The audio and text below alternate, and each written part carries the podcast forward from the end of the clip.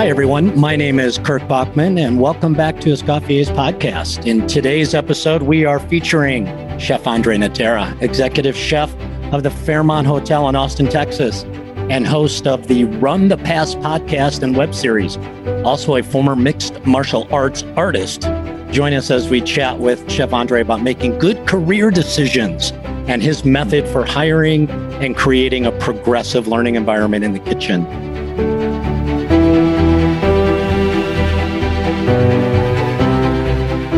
Chef, welcome. I am so excited that you're here today. How's everything? Chef, today is a good day. It's always a good day if I get to see you. hey, I have to say, I want to catch our listeners up really, really fast. You're a high profile chef, and you don't know how proud I am to say that. People will know in a minute why. Your hotel is beautiful. Your food is amazing. You're super active on social media. You're what I like to call a culinary rock star.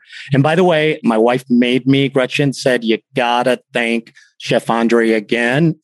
She had such a good time in Austin with her bestie this past weekend. Thanks so much for treating them so so well. You're welcome. It was my pleasure. Tell her the pleasure was all mine, and it was an honor to, to, to serve your your your wife and her guests Hey, it helps me in the long run, buddy. It helps me in the long run. So thank you. I was trying to make you I was trying to make you look good.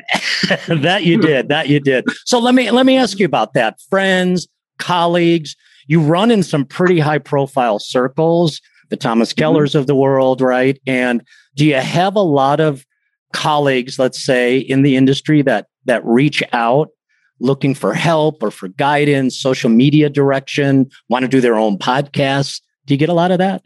I would say I do get a lot of friends that reach out and, and we talk. I wouldn't necessarily say for help of what they're doing. You know, sometimes they just need to bounce an idea off and we, we sit around, we have a quick discussion. And I would say that's more on the peer level. But chefs that have worked for me always reach out all the time and say, hey, you know, what would you do in this situation? How would you handle that situation? And that relationship is more of a mentor relationship that I have with ex chefs that used to be my sous chef or something like that, that are now at the helm of their own kitchen. So I would say the relationship is different if we've worked together versus if we're industry peers, industry colleagues, or, or industry friends. Is that a point of pride for you? When you were just mentioning that, I thought to myself, I'm a successful college football coach. Every year I'm winning national championships, right? And every year my crew is getting bigger jobs, right? Because they're getting exposure. Is that is that a place of pride for you when you lose a sous chef that moves on to you know, an executive chef position? That's a good question because when they leave and it's not for something better, uh, it's a hard conversation to explain to them, hey, maybe maybe you're not making the right career decision right now. And they don't want to always hear that because when you're ready for a promotion, you're ready for promotion by any means necessary. So it's a, it's a tougher conversation when they're not ready, but when they are ready and they get that dream job, that's a source of pride. Yeah. When they pass me, when they become more successful when they open their hotel, their restaurant, when they get their accolades and their awards. I love it. Nothing makes me more proud than that. On the flip side, though, someone that's left that's not ready, I always worry about them a little bit because I know that, hey, you know what? In my years of experience, I might see what they have coming. Got it. Got it. I wasn't going to go here, but the last time we chatted, we talked about books and I thought it was amazing. It was a fun fact that I didn't know. I didn't realize what a reader you were, kind of Bill Gates mm-hmm. type, you know, a book a week type of thing. And I'll bring up the one that we both read not too long ago as the pandemic was raging, right? But what's the most recent book that you read? So today I just wrapped up Octaphilosophy. Tell me uh, about Andre it. Chiang. Okay. It's great. It's Andre Chiang. It's his philosophy on book you know, a lot of people buy cookbooks and they don't read them. I, I read the cookbook page to page to page. I read every single recipe. So I, I just finished up Octaphilosophy today and I started reading Animal Farm. no way. Really? Really? Yeah. Old school. Yeah. Okay. Yeah, so that, that was the transition, ending Octaphilosophy, going into Animal Farm. brilliant, brilliant. So we've known each other for a while, and I'm going to mm-hmm. give my age away here. But what folks might not know is that many, many, many moons ago, as I just got started teaching in the culinary education space, you were one of my first students. And probably my best, probably my best. and I cannot tell you how proud of you I am. And again, shamelessly plugging one of our favorite books, Matthew McConaughey's Green Lights. Mm-hmm. I would say you had a lot of green lights, right? I mean, I'm sure some yellows and some reds, but what do you attribute the green lights to? I think the green lights started early when I was young. And that was, you know, my father instilled a, a great work ethic in me. True story. You know, he would take me to work when I was six years old. He was a carpenter, built furniture. So on Saturdays when I wanted to play, I was like, no, let's go to work. And so from a very young age, I've never been afraid of hard work. I just always assumed like, hey, you just you just got to work hard.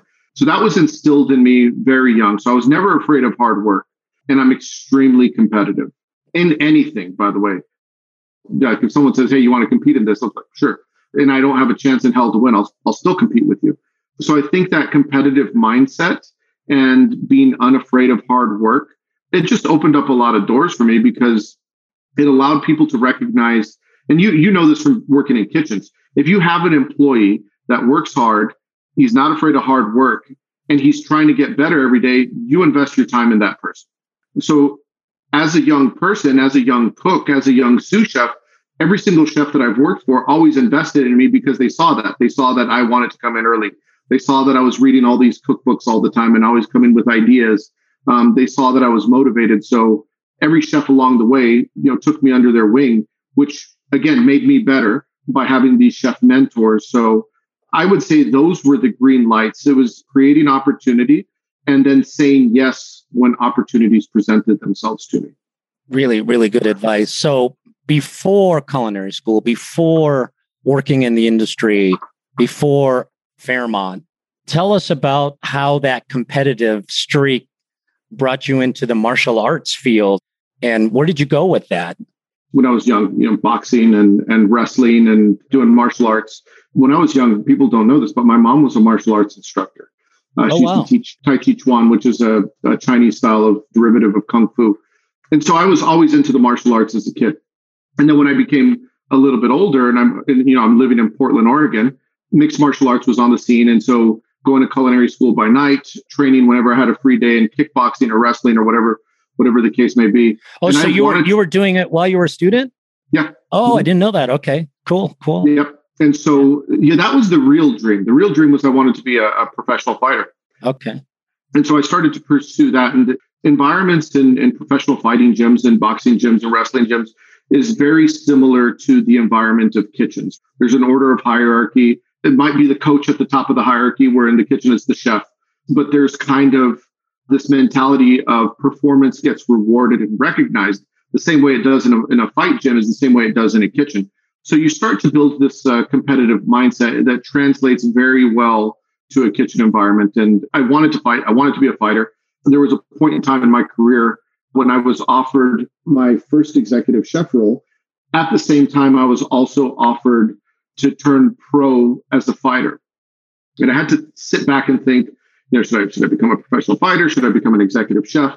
And in speaking with my friends that were pro fighters at the time and asking them how much money they made, and then knowing how much money I would make as a chef, this was before the UFC is was on ESPN and you could see it every Saturday night. This is when it was more of a fringe sport. So, you know, it was like you're going to make six thousand dollars a fight, maybe fight three times a year, so eighteen thousand dollars a year. I was like, with the chance of getting my leg broken, I think I'll take cooking where I can I not break my yeah. leg. Yeah. yeah. The economics didn't work out. Do you still, no, do you still train or? You know, I, I stopped training in about 2017. The last time I stepped foot in a boxing gym or a martial arts gym, I had taken a little break. And when I got back into it, it's funny because, you know, I put on weight. I'm not as limber. I'm not as fast. And I jumped right back in thinking, oh, I still got it, thinking I could still fight like I could 10 years ago. Boy, was I wrong. I got my butt kicked. I got my butt kicked when I when I went back to the gym. It took me, uh, you know, a good six months to knock the rust off and, and be competitive. But I'll tell you what, uh, not to brag, but by the end of the time, 2017, when I stopped training again, I was relatively competitive with the pro fighters again. So I felt pretty good. Like riding a bike well, the thing is, it's like riding a bike uh, when you were five years old and thinking that you're still you're you're still that same size, and all of a sudden you get on the same tricycle and it's an adult, and you're like, I don't fit oh, in no. this anymore. Yeah. the body doesn't it. move the same. I guess I didn't I didn't realize it. And I do remember, you know, Portland was one of those cities where it was mm-hmm. big, right? It was yep. uh, mm-hmm. super, super popular. And I did not realize that it was while you were going to school because you were a good student. You were a good student. You didn't miss school. Didn't miss school. hey, so let's talk about the industry. So mm-hmm. I've got I've got all kinds of questions, but just some general statements. We're coming out of a, a long year. You just mm-hmm. recently kind of got your restaurants going again there in Austin. Mm-hmm. What are some of your general thoughts on the industry going forward? My general thoughts right now on the industry going forward really are around the next generation of cooks and chefs coming into it right now. There's a supply and demand issue across, you know, probably across the nation when it comes to, to cook jobs versus cooks. So getting people in, getting them trained, and then getting them to fall in love with this business is probably the biggest challenge that we're facing as as an industry is that there is a big cook shortage across the nation. So cooks who've come in and worked their way up relatively quickly into a sous chef role and then a head chef role, um, probably in about a quarter of the time as they used to when you and I were coming up in the kitchen, right?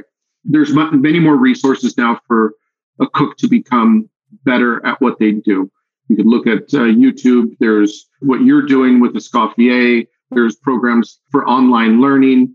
So now a cook could become just better at what they do versus when you and I were coming up, you looked at a cookbook and you waited until the next cookbook came out uh, before you would before you would upgrade your skills, right? You had you had to wait for Charlie Trotter's next book to come out before you saw what was the new new. We're now people in the industry they they get it quickly, instantly on Instagram, on Facebook, whatever social media platform that they're using. So because of that, that hastens their career trajectory. So you're no longer a line cook for five or 10 years before you ever get promoted. You're maybe a line cook one or two years before you're ready for sous chef. So I, I think that's a big difference right now in the industry from when you and I were coming up versus what it is now. And so we have to figure out a way to incentivize people to remain in position a little bit longer than they probably want to. So that we got to look at pay rates. We got to look at opportunities for growth. There's a, there's a lot to look at. And I'm not saying I have the answers, but I'm saying that this is probably one of the biggest problems that we're facing as an industry currently. So, for you specifically, with that as a backdrop, what are you looking for specifically? Maybe even today in a young culinarian that maybe was something you didn't look for 10 years ago? What I'm looking for in a young culinarian is, first of all, work ethic. Because the one thing that hasn't changed forever in a kitchen from the times of the Escoffier to now is that you do need to cook. You do need to work. There's still that requirement. That hasn't changed. So number one, you got to have the work ethic. And number two, you got to be able to work within the team and listen. So as, as long as you have those things, then we can start building upon those skills. So number one, do you have the work ethic? Because it is the culinary industry. This is the one thing that we have that's different from a lot of other industries is it is a meritocracy, right? So it doesn't matter how much money you make. It doesn't matter what kind of car you drive. It doesn't matter who your boyfriend or who your girlfriend is. It doesn't matter what your parents do. The only thing that matters is how did you do today during service and can you cook? That's it. That's the only thing the rest of your team cares about. It's the great equalizer.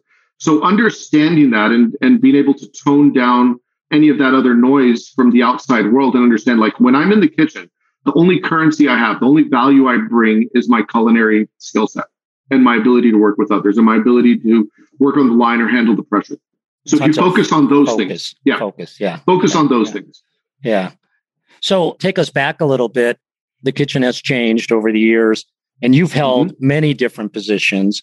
And we'll get to the restaurant in a minute too. What would you say for you anyway was the most difficult, where you needed to be unbelievably patient, and conversely, the position that you enjoyed the most?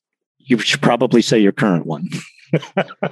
it's true. My current one yeah. is the one I do enjoy the most. That's great. Yeah. Throughout my career, from when I was your student in 1995 in Portland, Oregon, at the Western Culinary. Oh, he just gave my age away. Le Cordon Bleu. I think you were like 21. I don't know. that a boy. That a boy.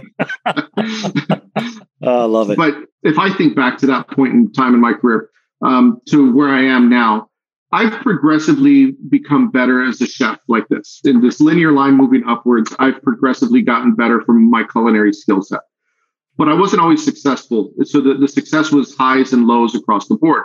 if I'm becoming a better cook with every job and every year, why am I not becoming more successful with every job and every year?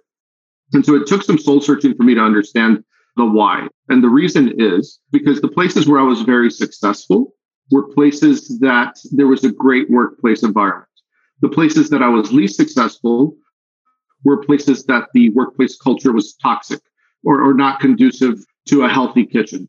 And so the reason I would say I'm most happy in the current role is because what I did when I took this job was I put culture at the top of the hierarchy and said, if we could make sure the kitchen culture is correct and you want to be here, and we we build a foundation with the culture, all the other things will take care of themselves, right?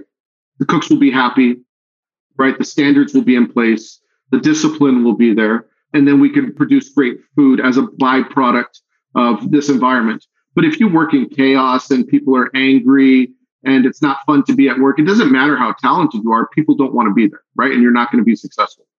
So again, the reason I think that this is my favorite job is because I put culture and workplace first. And the place that I would say that I was the least successful, you know, I might have been doing great food, but the culture wasn't there. So it doesn't matter how good the food was. I wasn't happy going to work, and neither was the team. No, great response, great advice. Should young culinarians aspire to open up their own restaurant?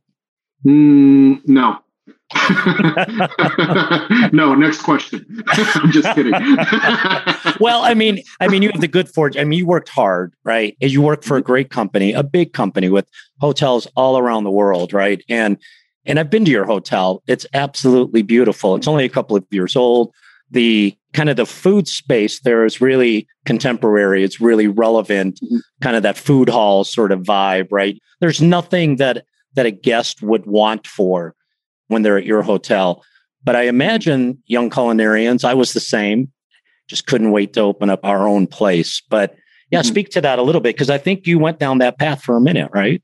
I did. It, it's it's really the unknown unknown. It, it sounds like a good idea. You want to have your own restaurant, but you you don't take into the consideration of how expensive that is. We could probably end the conversation just with the expense that goes into a restaurant, right? And in today's terms, you're talking a million, maybe millions of dollars to open up a restaurant. So in order to raise the capital to do that, that that's a big investment. When we're talking millions of dollars or a million dollars to open something up, you know, something decent, right? There's a big cost associated with opening up a restaurant. And then you factor in, okay, well, what's the lifespan of a restaurant? A lot of people say, you know, two, three, four years. What are the chances that your restaurant is that you've captured lightning in a bottle and that your restaurant's going to be around, you know, maybe 10 years to repay back that initial $1 million investment, right? So it's a high price to pay for a small reward. There's a risk uh, that your restaurant might not make it. Most restaurants don't. There's a risk that you're not going to ever get your money back. You're going to risk potentially losing everything that you've ever that you've ever worked for and saved for. So opening up a restaurant, it's not a huge financial incentive to open up a restaurant. Now, that doesn't mean that there aren't chefs that have done it very well and they're very successful. I think you're in Austin, the Uchi group, they are the business model to scale or, or mimic. You look at what Thomas Keller has done with the Thomas Keller Restaurant Group, Michael Mina, so on and so forth. So there are chefs that have figured out and have become very successful. But in Austin, I could probably count three or four groups that have done that. We're becoming a primary market where if you think about, you know, your other cities in New York or LA, you know, there's probably five to 10 chefs that have done it successfully in those bigger markets. So the odds of it happening are very low when you think about how many people want to open up a restaurant or open up a restaurant and then how many people succeed at the restaurant. So the financial incentive is not there when you could do it in a hotel or you could do it in a country club or you could do it working for Facebook or Apple or Google or whatever the case may be, or even working in a restaurant that someone successful owns. Like go work for the Michael Mina group and learn how to how to run a good restaurant before you go and open up your own.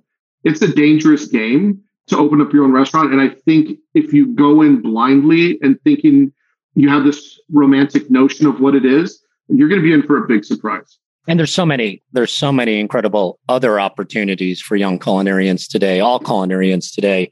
Chef, I know that training and education is really important to you. I've seen it in action at your hotel. In your opinion, what environment do you believe is the most conducive to learning for young culinarians? You need to be okay with making mistakes, I would say, first and foremost. So you have to celebrate innovation, you have to celebrate creativity, and you have to allow that to flourish. You can't shut it down, but you need to control it. You need to put it in a in a controlled setting where the creativity is going to be allowed to flourish. So I'll give you an example of some of the things that we do in my kitchen.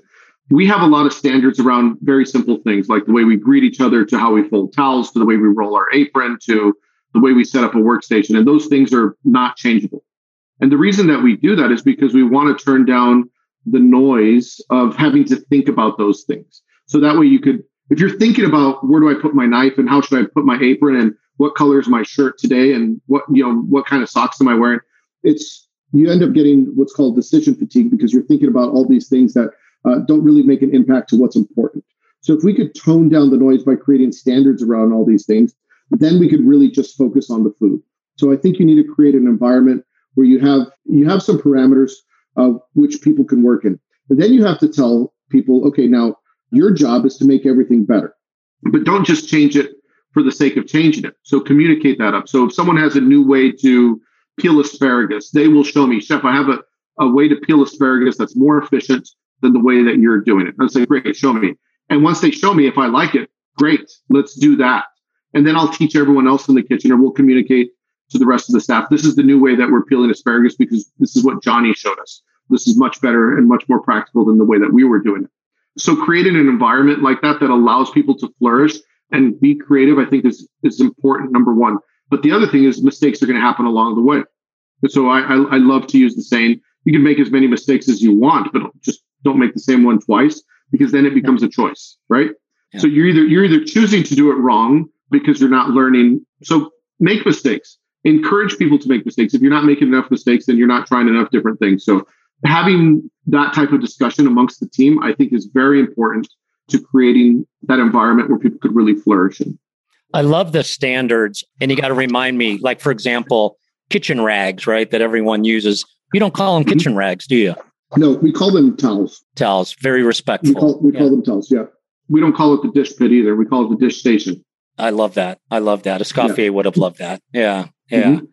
We've only got a few minutes left. I've got to touch on the spelling bee piece sometimes you call yourself a nerd, but I think this is the coolest thing in the world. Can, can you just give us a brief summary on this? You took eighth place in this national spelling bee. Is that what it was? No. So you're getting two things confused by the Uh-oh. so my name on Instagram right now is Spelling Bee Champ 2021. It's misspelled, by the way. It's, it's, mis, it's misspelled. I just want to see of if people are paying is. attention. Of course it is. Okay. okay. I'm glad someone's paying attention. No, I was in the uh, in the United States Memory Championship. Memory Championship. Um, That's what it was. Yeah, yeah last year. Yeah. So uh, there was about 200 competitors. I placed eighth. It was put on by MIT.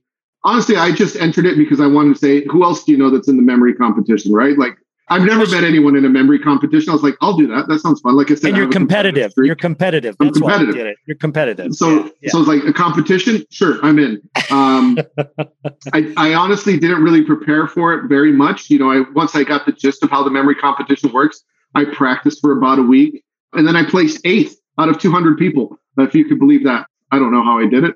I actually forgot how I did it. If that makes sense. so, so, um, so knock knock. Yeah, who's there? Memory's fading, buddy. Memory's fading already. Come on now. Come on now.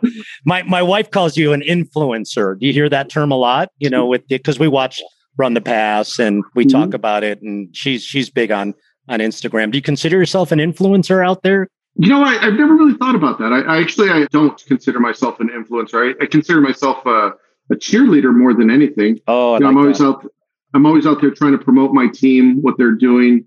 We just recently reopened our restaurant Garrison. We have an amazing chef de cuisine named Jacob Chishin, and I can't pronounce his name. He's got three Z's in it. So we just call him Triple Z. but I, am I'm always out there promoting what what we're doing in Garrison and promoting him. We have amazing chefs on the team, and when any of them are doing something particularly amazing, I like to be out there screaming, you know, look over here. We have an amazing chef, and everyone should be paying attention to what this person's doing. So even the podcast that I do, it's about you know celebrating the other chef that I'm interviewing and what they're doing and th- what their successes are. I don't know if I'm an influencer or more of a cheerleader.